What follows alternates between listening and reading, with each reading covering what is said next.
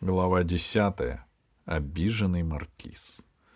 Послышался стук копыт, звон оружия, на вершину бугра выскочил богато разодетый толстый рыцарь с обнаженным мечом.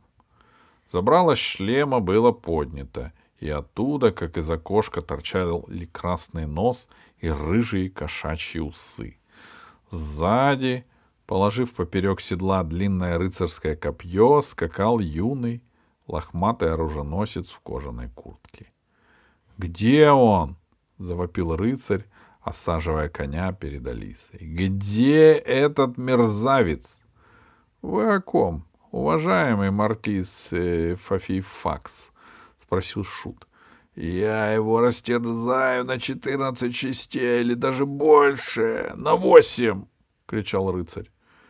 «Какая потрясающая неграмотность!» — прошептал Шут Алисе. — Полагаю, что ему вообще не приходилось ходить в школу. Представляете? Алиса кивнула. — Вы что бормочете? — спросил рыцарь. — Со мной шутки плохи. Может, вы его спрятали? Грико, погляди в тачки. Оруженосец не спеша подъехал поближе, но в тачке копаться не стал. — Осторожнее, Мартис, — сказал Шут. Вы забыли, что тачка принадлежит мне, а я любимец его величества. — Мне на всех наплевать, — сообщил рыцарь, — пока я не отыщу негодяя, который освободил из цепей моих рабов. Что еще за вольности с чужой собственностью? Кто дал ему право?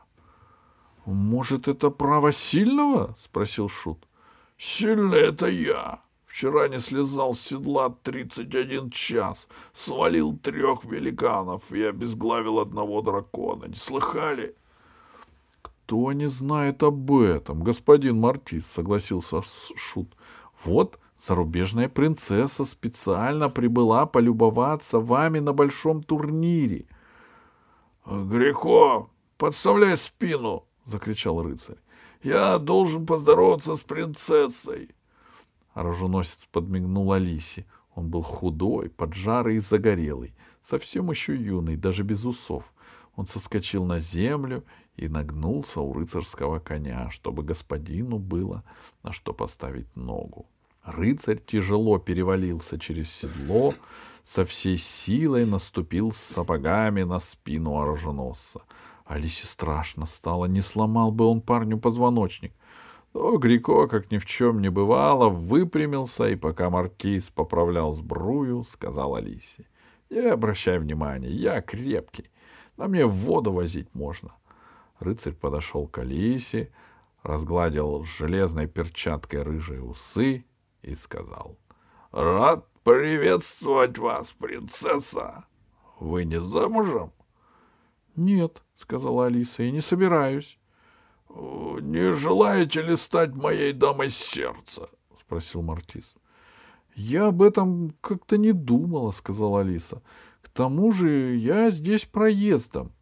Рыцарь подошел поближе и подцепил перчаткой рукав платья. — Какая ткань! — восхитился он. — Такое у нас не делают, заграничная работа. Вы прекрасны, мадемуазель. — Не обращай внимания, — сказал оруженосец. — Простите, маркиз, — сказал Шут. — Вы тут жаловались на какого-то рыцаря? — Ах, да, вспоминать неприятно, тем более в такой момент. Какой-то молокосос увидел моих рабов, которых вели на продажу, и посмел их освободить. — А рыцарь-то местный? — Нет, чужой, герб у него — красная стрела. — Шут обернулся к Алисе и сказал тихо. — Это он. Алиса уже поняла. — А куда он поехал? — спросил Шут. — Куда поехал? Если бы я знал, то догнал бы и разорвал. Мартис пошевелил усами и продолжал спокойнее. — Наверное, в город. Я на него королю пожалуюсь. Будет знать, как хулиганить. Но не в этом дело. — Рыцарь снова обернулся к Алисе и торжественно заявил. — Желаю встать перед вами на колено. — Нельзя, ваша милость, — сказал оруженосец. — У вас левое колено заржавело. — Я на правое встану. Что вы, Мартис, вмешался Шут. На правое колено встают только перед королем. Кто-нибудь узнает, донесет его величеству. — А кто же донесет? — удивился Мартис. — А я на что? — спросил Шут. — Обязательно донесу. — Да, правильно ты, конечно, донесешь, — согласился рыцарь. Э, — Простите, принцесса, преклонение отменяется. — Пожалуй, я все равно донесу, — сказал Шут сладким голосом. — Но ведь я не вставал. — Но хотел. — Это неблагородно. — А я не благородный. Я деньги люблю. — Шут, откуда у тебя деньги? — удивился рыцарь. — У меня меч и копье. Ими я добываю славу. — А еще людьми торгуете, — заметил Шут. — Долги отдавать пришлось, а свободных денег не монетки, вот и продал. Они все равно ленивые. — Ладно уж, не буду доносить, — согласился Шут. — Только при одном условии. У меня тачка тяжелая, до города не дотащить. Пусть ваш оруженосец нам поможет. — А кто же мое копье повезет? — удивился Маркиз. — И мне, кстати, без свиты ездить не положено. — Положено, — вмешался тут оруженосец. — Вчера весь день без меня ездили к вашей мамаше. За деньгами ездили. Потом в карты играть ездили, и ужинать ездили, и все без меня. — Вчера я с великанами воевал, — возразил Маркиз.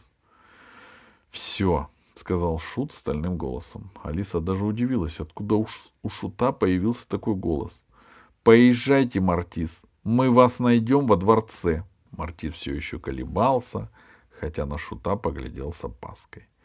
Алиса представила, каково ей одной тащить тачку с металлоломом, и взмолилась. «Мартис, я вас лично прошу, оставьте нам своего оруженосца». Это был выход — Одно дело подчиняться шуту, другое — иностранной принцессе.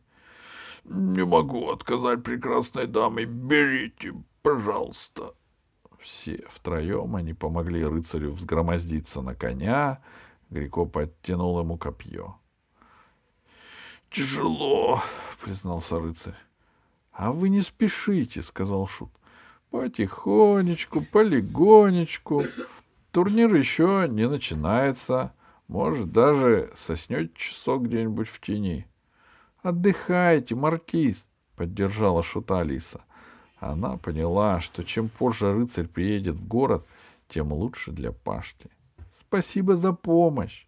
— Во дворце увидимся, — сказал Мартис и повернул коня в сторону. Шут подождал, пока Мартис скрылся за поворотом и сказал. — Поехали, что ли?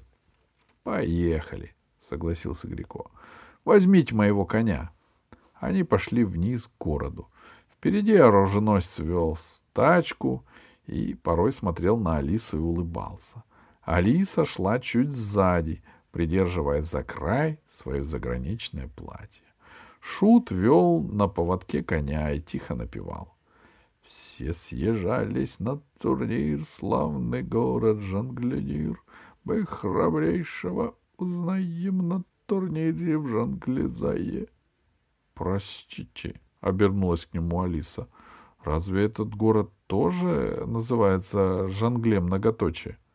Шут пожал плечами. — Каждый называет этот город как хочет, а виной тому поголовная неграмотность.